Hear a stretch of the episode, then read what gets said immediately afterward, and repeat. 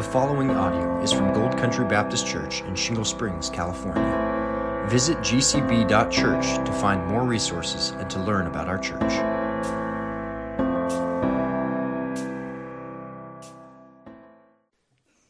Father, we do pray that you will guide us as we look into your word. Continue to worship you with our attention to you and our open ears to you. Thank you for the privilege we have of contemplating your word. And we thank you that your spirit is here to be our teacher and our guide. We praise you in Jesus' name. Amen. Well, thank you so much for your prayers uh, again this morning. It is a joy to be back here with you. I've been here in the past, but it's been a while, maybe a couple years or more. So great to be here and reconnect with many of you and meet some new friends. And I'm really appreciative of your church. You're a great encouragement to me every time I come or watch you online just to hear how the Word of God is being proclaimed and taught and the emphasis on the gospel and the clear proclamation of God's Word. It's a great example to me. That's what I aim to do in our state capital as a missionary there. And then to have your partnership with me means so much to me that you're a church that's been praying for me for all these years and uh, helping me uh, to do what I do as a missionary of the church, I guess you would say. And I'm honored and grateful for that. And many of you are personal friends and supporters in various ways. So thank you. And you're all invited to come to the Capitol, uh, not to yell and scream, but to come and um, be there if you'd like to attend the Bible study on Wednesdays at noon. That's open to the public, as well as for staff and lobbyists, or to be there whatever day. Um, probably a Monday or Tuesday or Wednesday if you'd like to come out and meet with me, and I'll show you around the Capitol and, and tell you more of what I do if you'd like to hear about that. But I'm just uh, honored to be here again, to be able to share God's Word with you and to tell you a little bit about what I do in the Capitol. So thank you again. But, you know, as I'm in the Capitol and as I also speak in churches uh, quite a bit, you know, I often just hear comments from people saying, How do you do what you do, Frank? Um, uh, and I love to hear the way people describe what I do. One person said, You're there in the heart of darkness. Another person said, You're really in the thick of it, aren't you? And someone else said, You're there in the belly of the beast. In fact, I've heard that one a lot. And then more recently, someone said, Well, you're in the devil's playpen, aren't you? So, uh, and then one woman I met at a church, I'd never met her before, she says, I, I've never met you, but I've heard about you for years, and it's wonderful to meet you. I've always felt sorry for you. Uh, so uh, that's, that's my calling. Um, as I go into the Capitol, as we mentioned, I so appreciate your prayers. And by the way, if, if you'd like to get on my update list, I don't send out very many, but occasionally I'll send out a ministry update. Just look for me, Frank Erb, it's E R B, Frank Erb, pastor to the Capitol. And uh, you'll find my website, which is actually frankerb.org or .com, and you could sign up to get updates there. Or just contact me. Give me a call or drop me an email or see me today. Give me your email address. I'd be honored to keep you updated. But as I go into the Capitol, uh, it is not an easy place to serve. Uh, not that any place is, but um, this has its unique challenges. And there are many passages from God's Word that I look to to be clear about what I'm doing there and to be encouraged as I serve and to guide me in it. And I think these passages really are helpful for all of us, uh, maybe even increasingly so as we try to serve the Lord in this world. And one of them that has been a great encouragement to me is Philippians chapter 2, verses 14 through 16. So I'd love to share that passage with you, Philippians 2 14 through 16, and just kind of hop around in these few verses to look at some things that it says that will encourage us as we aim to shine for the Lord in what we might call a world of darkness. Philippians 2, starting in verse 14. I'll read from the ESV, but whatever translation you have, or if it's on the screen or whatever, feel free to follow along. The Apostle Paul is writing here to the followers of Jesus in Philippi, and he says, through the inspiration of the Holy Spirit, for all of us really, do all things without grumbling or disputing, that you may be blameless and innocent, children of God without blemish in the midst of a crooked and twisted generation, among whom you shine as lights in the world, holding fast to the word of life, so that in the day of Christ I may be proud that I did not run in vain or labor in vain. We'll just stop with that and take a look at these few verses. I'm sure you've read Paul's letter to the Philippians. What an encouraging part of God's word, isn't it? But here in these passages, what stands out to me is that it is a guideline for us in how we can, as I said, so to speak, shine in a world of darkness. And we see some helpful answers here. We'll break it down into three, three points that people often commonly see in this passage. And it is these three. Number one, we remember where we are. Number two, we remember who we are. And number three, we remember what we're doing. Where, who, what. So, first of all, in this passage, it's a reminder of where we are. Where do we live? And the Apostle Paul, writing here, says to them that you are, he says to them, in the midst of a crooked and twisted generation. Crooked is a translation of the Greek word scolios, from which we get the English medical term scoliosis to describe a curvature of the spine, right? Twisted could be translated as perverted or distorted from what it should be. So it's the idea that something is crooked from the norm and perverted, distorted, twisted. That's the generation that they were in, the Apostle Paul says. This described his generation well.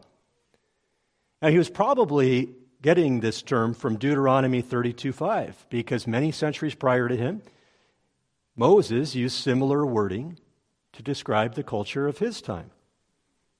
In Deuteronomy 32:5. And then in Proverbs chapter 2 verses 13 through 15, it describes the people of that day in this way. It says, Those who leave the paths of uprightness to walk in the way of darkness, Proverbs 2:13, who rejoice in doing evil and delight in the perversity of the wicked, whose ways are crooked and who are devious in their paths. And then Jesus described the Israelites of his day in Matthew 17, 17 and Luke 9 as a faithless and twisted generation. And this description then certainly also fit the world that the first century Philippians were living in when Paul wrote to them. I'm fascinated to study the Roman Empire because increasingly I think it describes where we're headed. The Roman Empire in the first century was a place of widespread and commonplace immorality and sexual deviancy and oppression and injustice and corruption and violence. There were temples to gods everywhere. All kinds of gods and goddesses, hundreds of them, thousands of them. And then the Roman emperors themselves sometimes demanded to be worshiped as a god. And this was, of course, pre Christianity. There was no cultural acceptance of Christianity at the time Paul wrote the letter to the Philippians. None. Christians were very few in number. And just 10 years earlier, the Apostle Paul had been there and led them to the Lord, which we can read about in the book of Acts, and started this first church in all of Europe. And so these Christians were used to being a small, tiny minority group in a world that had no interest in their God and that disregarded them and rejected them and oppressed them. And in the midst of this, Paul wrote this letter to them to encourage them. Uh, and they were a major Greek city. They were uh, surrounded by the things of the Roman Empire in their day. As Paul wrote this, he, though, was a prisoner of that culture, a prisoner of the government, under house arrest in Rome, awaiting a decision from the corrupt judges, and maybe even from the psychotic world ruler, Nero himself. So that's the world of the Philippians, who he was writing to. And it's similar to our world. It's really similar to every generation. I think we could say every generation is a crooked and twisted generation. That's just the nature of humanity apart from God. And it fits for our generation too. And some would say increasingly it seems to be the case. What's going on? Well, it really helps me to understand that the world of the New Testament was pre Christian. There was almost no Christianity throughout the world. So when the followers of Jesus were trying to follow him there, they were a minority group that nobody understood, and then God would bring one at a time, bring people into their number to be saved, but they were completely outnumbered and in a twisted and perverse culture. And we today are in a post Christian culture, I would say, increasingly so. And what's happening, as I mentioned, is I think today the world is just increasingly, I can see it kind of year by year happening more and more, becoming what was happening in pre Christian times. So I feel like I know where we're going culturally because we can study the first century and see where we've been.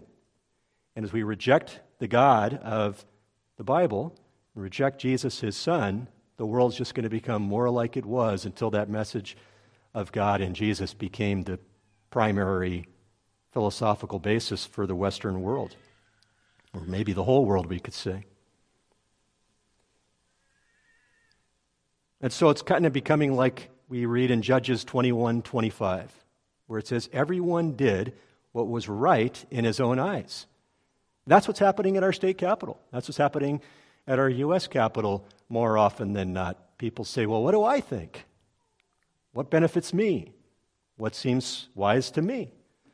They do what is right in their own eyes with no regard for what God has said, right? And so I'm finding when I'm in the capital, and now it's been many years, as I said, and increasingly what I think I'm seeing is this increasing change in the mindset to be more and more post Christian. And so when I speak to people about God, I have to go a little deeper, and I would encourage you to do the same, to find out if they do believe in God, then ask what God they believe in. Try to get them to define their God. If they do believe in Jesus, tell me about Jesus. What we find, I think, if we go a little deeper into the conversation, just a couple more follow up questions, is that even if someone says they believe in God, it may be a different God. If they say they believe in Jesus, it may be a different Jesus. And so we should never assume anymore, that the people we're talking to have the same ideas that we do about God, about Jesus, about the world. And so I'm very aware that I'm entering a non Christian, ungodly environment. And yet, in the midst of that, I get to see the Lord at work. And what a wonderful, beautiful thing that is. And, and I often have staff members whispering to me, Pray for us. And then what they'll say often, I've heard this more times than I can count, Pray for us. It's so dark in here. That's how they'll put it. It's so dark in here. Help. Pray. We're so discouraged. We're weary. And even legislators will say that. Both sides of the aisle to me, just this last week. In fact, just this last week, I've had two legislators say to me, uh, you know, we just had about a third of our legislature became new, newly elected. And they said, two of them said, Do any of them believe in God? Well, some do, but not as many as you would like. have a tr- faith in the one true and living God. But we shouldn't be alarmed. Right? I think people often are panicked and alarmed, and I can start to get that way sometimes. And then I come back to God's Word and go, wait, it'll be okay. Uh, this is not new. This is normal for how it's been for a lot of people throughout the world. This culture that we're in now is actually much more Christian than the culture of the Philippians. We still have the, the remnants of a Christian culture, and they had none of that. So we should actually think, wow, we have it really good. And what about all the sin we hear about and learn about? Well, here's how one person put it there are no new sins, the old ones are just getting more publicity now. I think that's correct.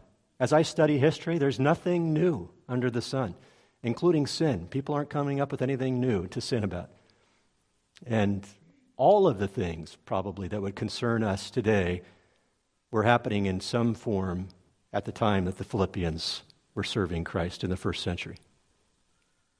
So I think if they were here talking to us, or the Apostle Paul, they'd say, Are you kidding? You have it really easy. but yes, it's a twisted and crooked generation. So what do we want to do? We want to know that, be aware of that, and then we also want to remember who we are, though. The passage Philippians 2 says, Do all things without grumbling or disputing, that you may be blameless and innocent, children of God without blemish in the midst of a crooked and twisted generation. So, who are we? We're children of God, unlike the others, unlike those who don't believe in the Lord. What an honor! You probably know that not everybody is a child of God. Well, I'm, kind of sensitive to that. I'll often hear people say, well, we're all God's children. Everybody in the world's God's children. Well, actually, biblically, it says everybody is created by God, everybody's created in the image of God, right? All people are to be respected and honored because of that.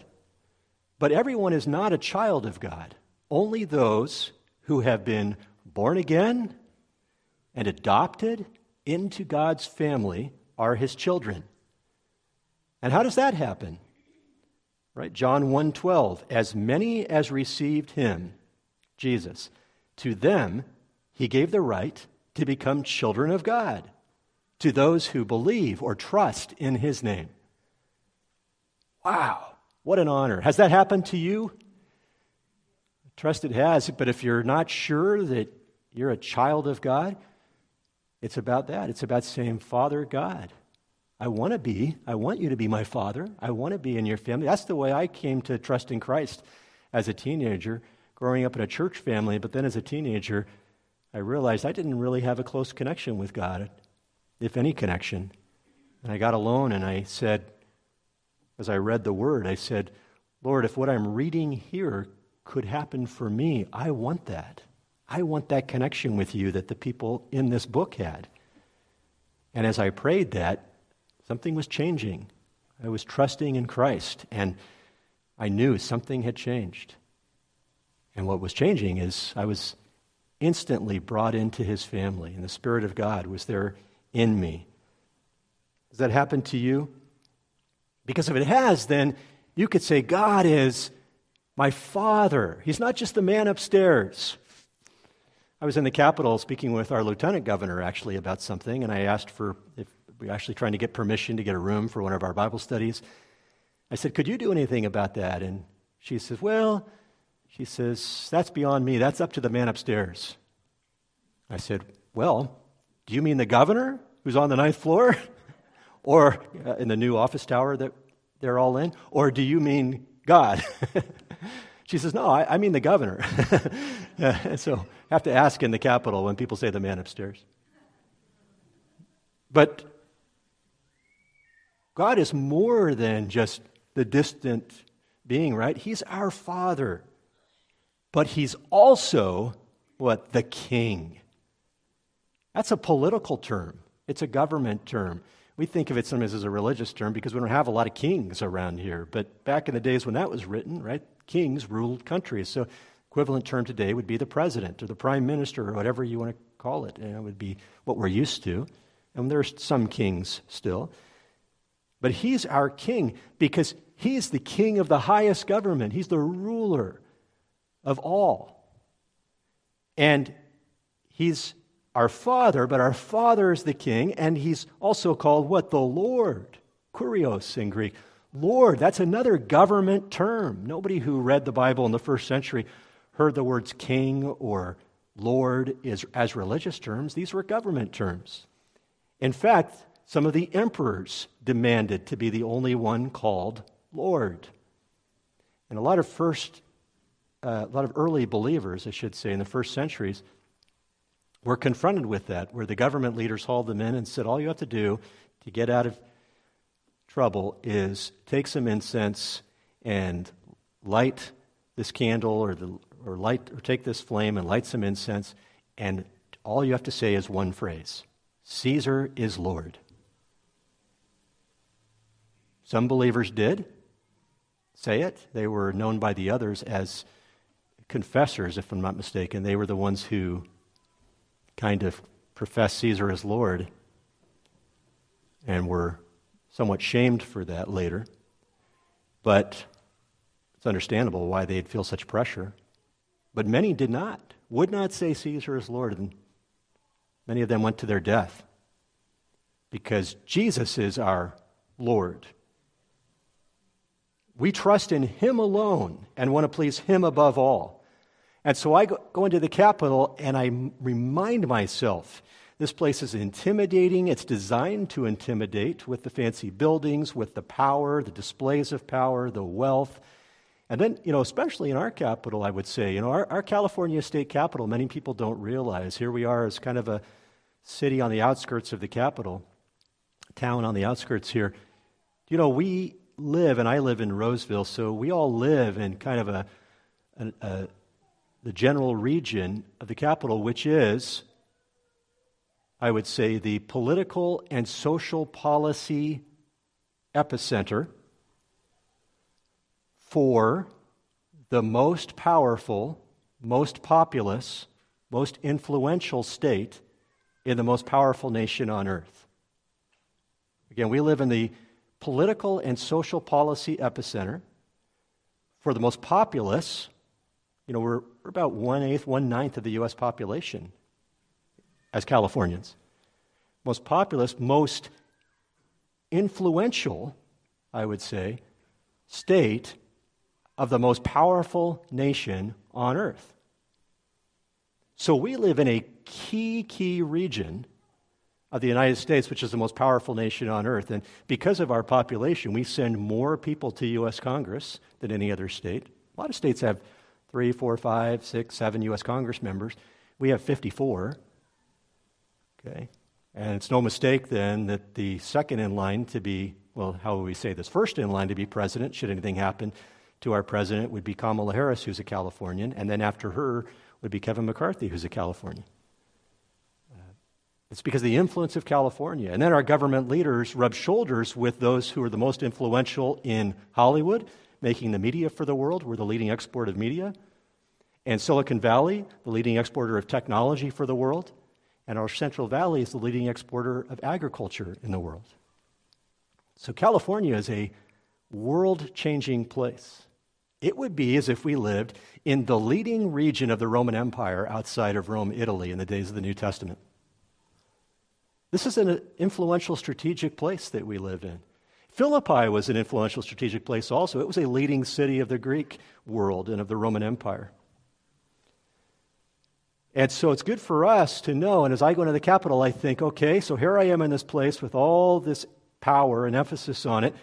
But I remind myself, I am here representing the greatest king, the king of kings, the president of presidents, if you will, the ruler of the highest government, which oversees all and is holding everybody to account. Nobody is escaping notice of this king and this government.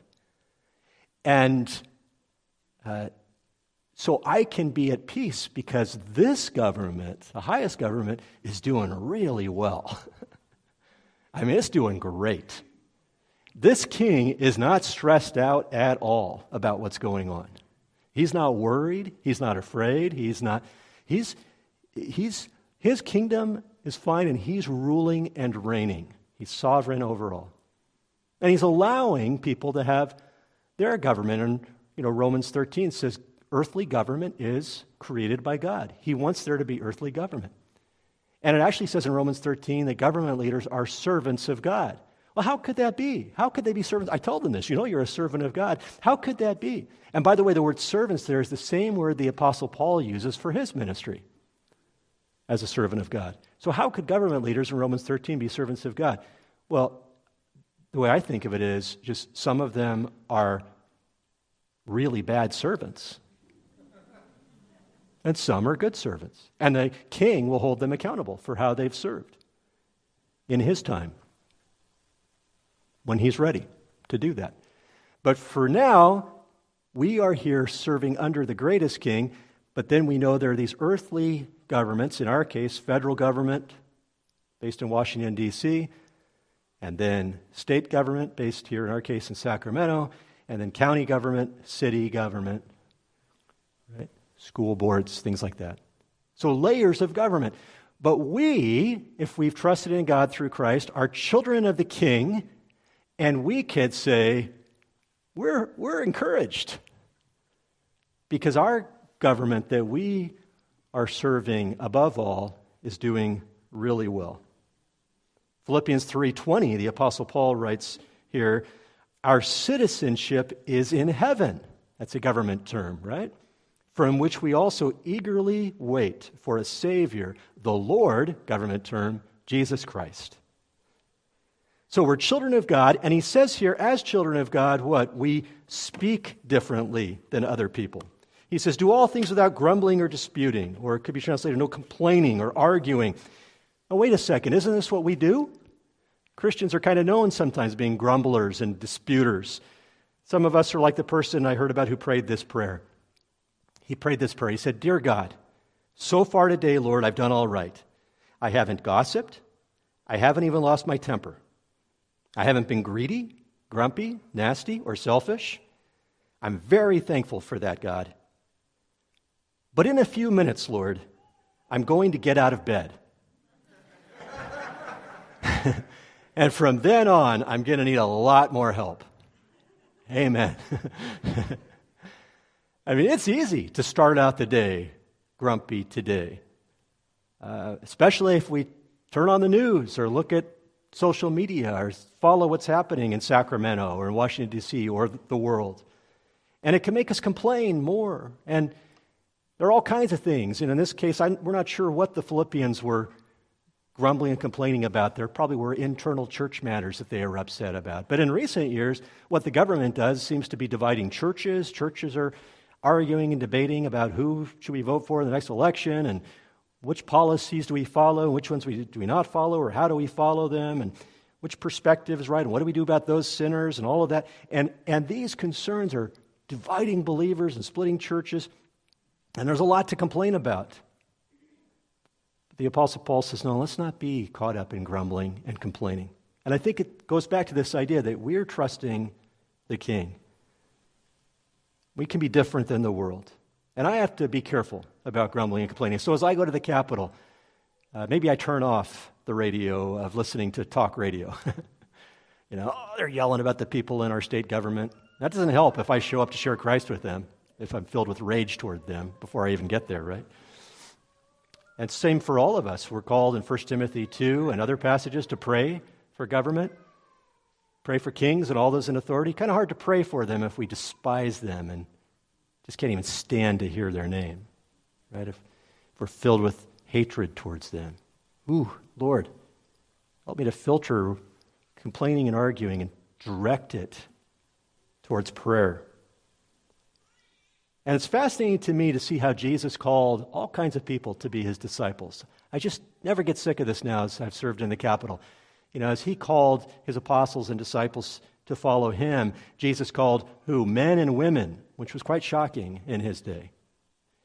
And then tax collectors. Zealots, you know, those were on opposite sides. Tax collectors were serving the Roman Empire, considered turncoats by the Jewish people, and then zealots were what the Jewish people often considered freedom fighters.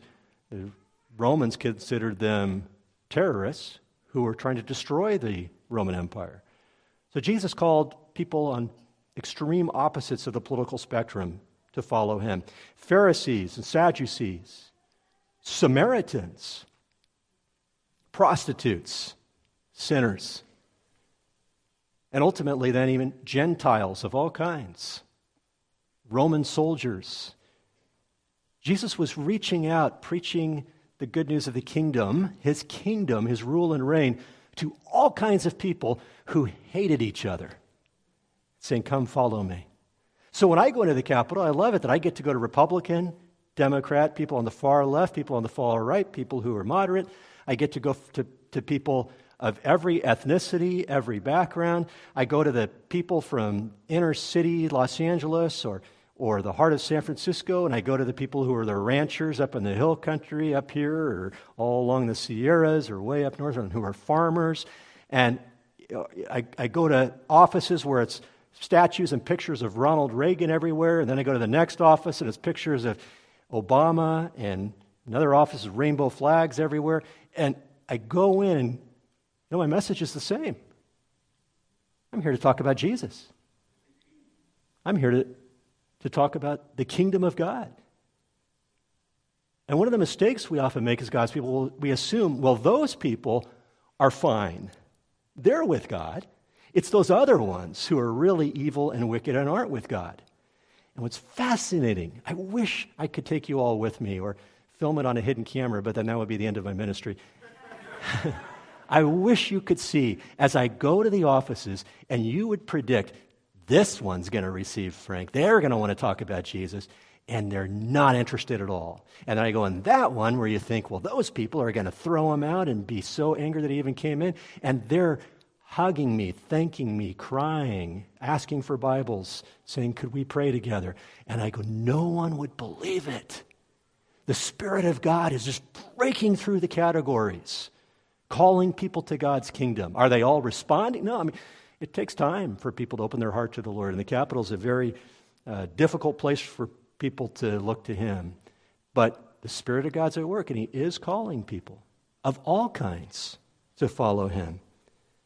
And I love our legislators' Bible discussions because I look around the table sometimes and I'm just thinking, Lord, thank you. Thank you for the pleasure I have of seeing people from all these groups coming together, showing up. Now, they're not all mature believers, quote, but they're coming together to seek the Lord. All we do is study through the Word of God, verse by verse, book by book. This year in the book of Acts. Before that, two years in the book of John. Just going through the Word and talking about it and proclaiming the gospel. And I just, I'm amazed at who shows up for that. Thank you, Lord. All kinds.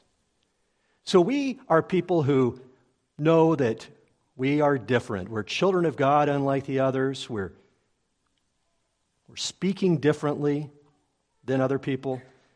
And we live differently. He says in verse 15 that you may be blameless and innocent, children of God without blemish blameless or faultless, innocent literally means unmixed, pure. It was a word that was used of pure wine, unalloyed metal. And then innocent. Remember, Jesus said, Matthew 10 16, be wary as serpents and as innocent as doves. And then Romans 16 19, Paul says, I want you to be wise in what is good and innocent in what is evil. So we should be living very differently than this world. It takes intentionality to do that. That is not easy to do. And we want to encourage each other, spur one another on. We don't have to know everything the sinners are doing. We don't have to get caught up in all that. We are different than this world. We're children of God. And so we remember where we are, we remember who we are, and all of that's important because of the third point. We remember what we're doing here. We have a different mission than the other people, than the people who don't walk with God. He says in verse 16. Look at this. He says, Do all things, I'll start in 14 again, without grumbling or disputing, they may be blameless and innocent, children of God, without blemish, in the midst of a crooked and twisted generation, among whom you shine as lights in the world, holding fast to the word of life. So we're to hold fast to the word of life. Hold fast means to hold on to something tightly. Are we holding tightly, firmly to the word of God? That's the word of life. The, there was a homeless guy by the Capitol one day. I'd been there all day trying to share Christ with senators and assembly members, and it was a discouraging day that day. Some days it's like things are opening up, other days it's like, oh boy, Lord, this is not easy. And as I walked out, there was a homeless guy sitting there reading a Bible. And I said, Huh, is that a Bible you're reading? And he goes, He didn't even want to talk to me. Usually they were like, Can I have a dollar or something like that? A lot of people, right? But this guy says, He just looked up. He was like, Huh? I said, Is that a Bible? He goes, Oh, yeah. I go, and he goes back to looking at it. I go, You like reading that? Oh, yeah. This is my life. That's what he said. He was sitting on the ground, by the way, at a front of a coffee shop just across the street from the Capitol. This is my life. And then he went right back to reading it. Thought, how about that, Lord? How about that? You never know who's going to respond. God's calling all kinds of people to Him. But it's my life. That's how we, we should all feel about it. Holding fast to it. The word of life. Holding fast to the word of life refers to the good news of Jesus and the entire written word of God, the Bible. This is God's word. It gives us life. Deuteronomy 8 3. Man shall not live by bread alone, but man lives by every word that proceeds from the mouth of the Lord. John 6 63. Jesus said, The words that I speak to you are spirit and they are life. And Jesus himself is the embodied word of life. 1 John 1. Uh, the word of life. The life was manifested, and we've seen and bear witness. So we hold tightly to the word of life. It's our guide. But also, this word is interesting in the, the original Greek text. Epecho, the word hold fast to, but other translations translate it as hold forth. And you can see that in the King James Bible and other translations. And as you read commentaries, it's interesting, they just pick one or the other holding fast to or holding forth. And it's because the word can be translated either way. It means to hold tightly to something and or to hold it out. And I think it's both in this case, perhaps. The context is that we're the light, it says, to the world. So here's the light of Christ that we are holding on to so that we're shining. But then it's not just for us. Light goes out. We're to let our light shine. So we hold on to and hold out the Word of God to people. And I love that. That's our primary mission.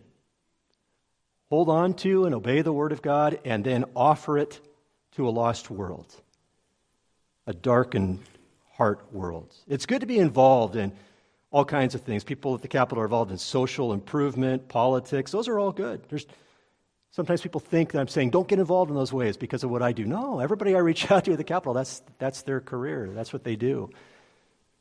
It's good to get involved. I encourage you to. And like me, you probably love the United States of America.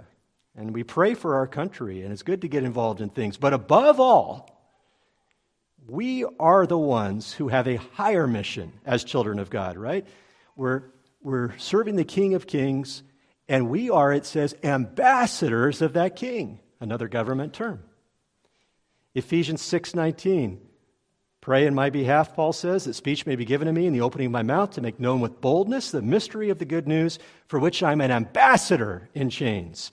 And that in proclaiming it, I may speak boldly as I ought to speak. And then 2 Corinthians 5.20, therefore we are ambassadors for Christ, as though God were making an appeal through us. We beg you on behalf of Christ, be reconciled to God. You get it? It's a government term. You know what an ambassador is. An ambassador, the United States has ambassadors in countries all over the world. They represent our country there.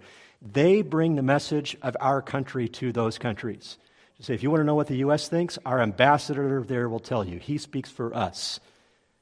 Paul says, we're ambassadors in this world. And a lot of believers say they're fighting a culture war today. My response I'm not fighting a culture war. I'm not fighting a war with anyone. I have a defensive battle going on where I have the armor of God on because I'm being attacked by an enemy, right? But instead of me being on the offensive with culture, I am on a rescue mission. I'm here as an ambassador of a government that's doing fine to rescue people in a messed up government to say, Come, be saved while there's time.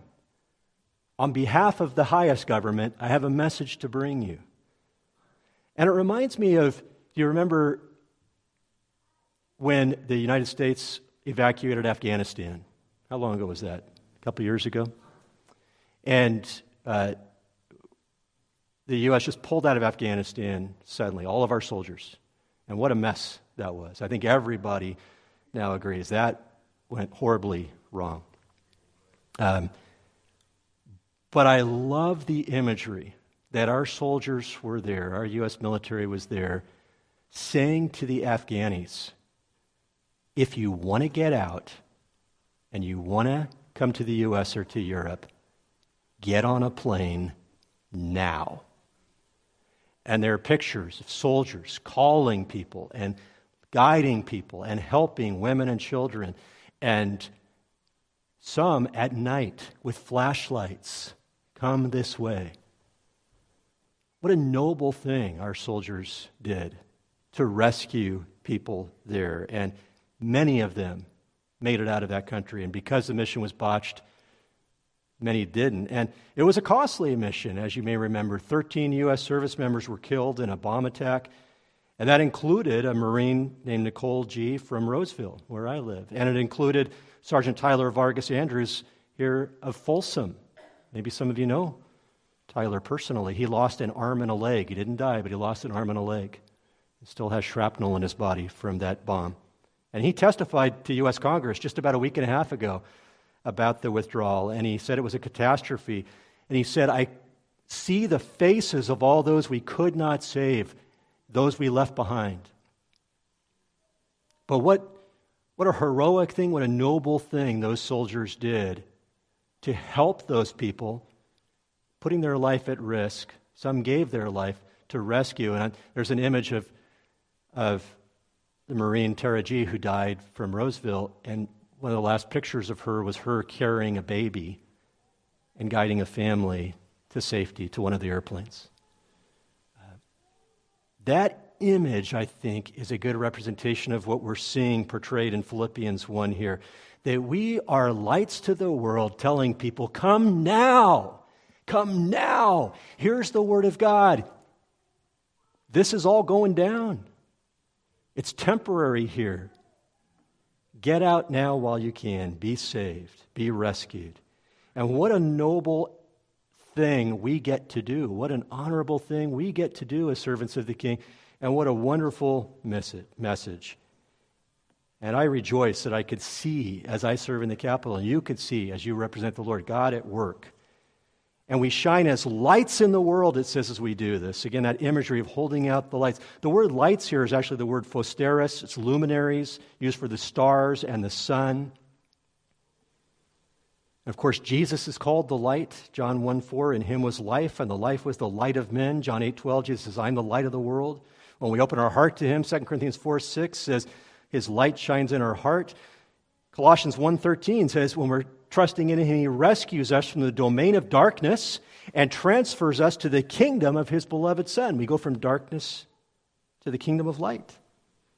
And then we're to let that light shine, Jesus said, Matthew 5, before other people. In 1 Peter 2 9, he says, you're to proclaim the excellencies of him who called you out of darkness into his marvelous light. And then Daniel 12:3 uses this imagery of stars also. It says those who are wise will shine like the brightness of the firmament and those who turn many to righteousness like the stars forever and ever.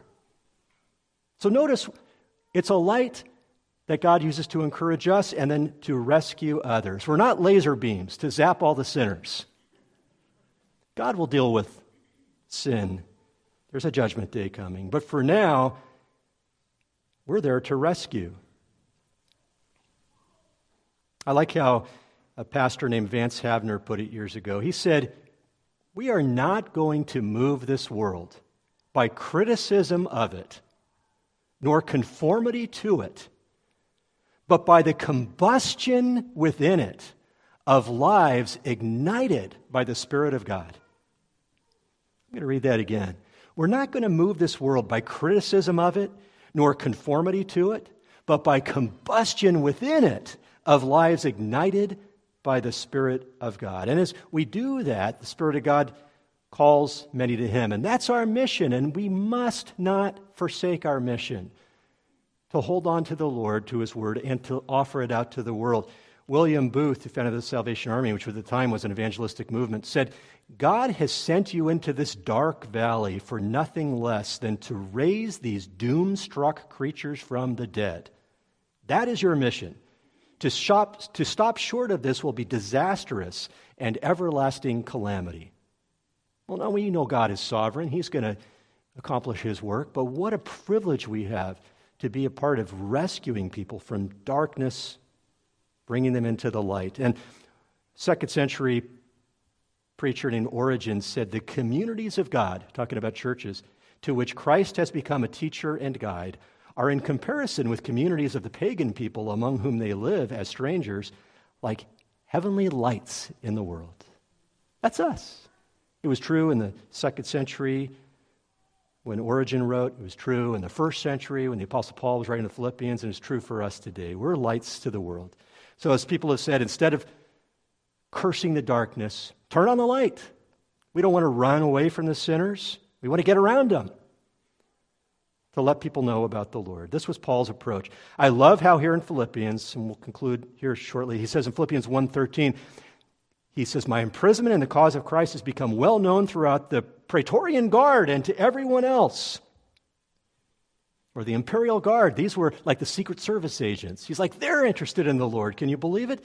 And then Philippians 4.22, as he concludes the letter there, gets to the end of it, what is he excited about? He says, All the saints greet you, especially those of Caesar's household. Woo! I mean, we miss the impact of that. I think the Philippians are reading that going, wait, what? Caesar's household? Who's that? Like, Paul doesn't even define it. Is that his family members? Is that Caesar's servants? I mean, this is the ruler of the, the world, the emperor who is the most evil man on earth. His family and people who work with him are greeting us, meaning they're hearing about the gospel and they're interested? What? Wow. Thank you, Lord. But if you're like me, you might sometimes say, well, there's so much darkness. How can my little light make any difference? Well, remember, we're stars for the Lord. When do stars shine their brightest? When it gets dark. I grew up in the Los Angeles area. Anybody grew up in Southern California? You go out to look at the stars, you could see one, maybe two. I'd be like, what's so impressive? There's the star. But then, when I was uh, college age, part of a church group, and we went on a backpacking trip to the top of Mount Whitney. And I was there with this group, camped out, laying out under the stars at night. And it was a clear, clear night in August when the meteor shower was happening. I couldn't sleep. I'm in my sleeping bag looking up at the sky. I'm saying, Lord, I had no idea. There's so many. In fact, the sky was more white with stars than it was black. Lord, praise you. Praise you. This is astounding. Now, you get to see more of that up here. But I couldn't believe it how the stars were showing themselves because it was dark outside. That's increasingly, I think, what's happening in our world. As the world is getting darker, you are just going to shine brighter. People are going to see something different in you and be inspired to praise God, or by His grace, maybe to be open to hearing about God so that they will ultimately praise Him. So let's keep shining in a dark world. Father, thank you that we have this privilege to do so. And we rejoice in you that you've made it entirely possible through your Spirit who's at work in us. through the rescuing that you've done for us through Jesus our Savior and our Lord.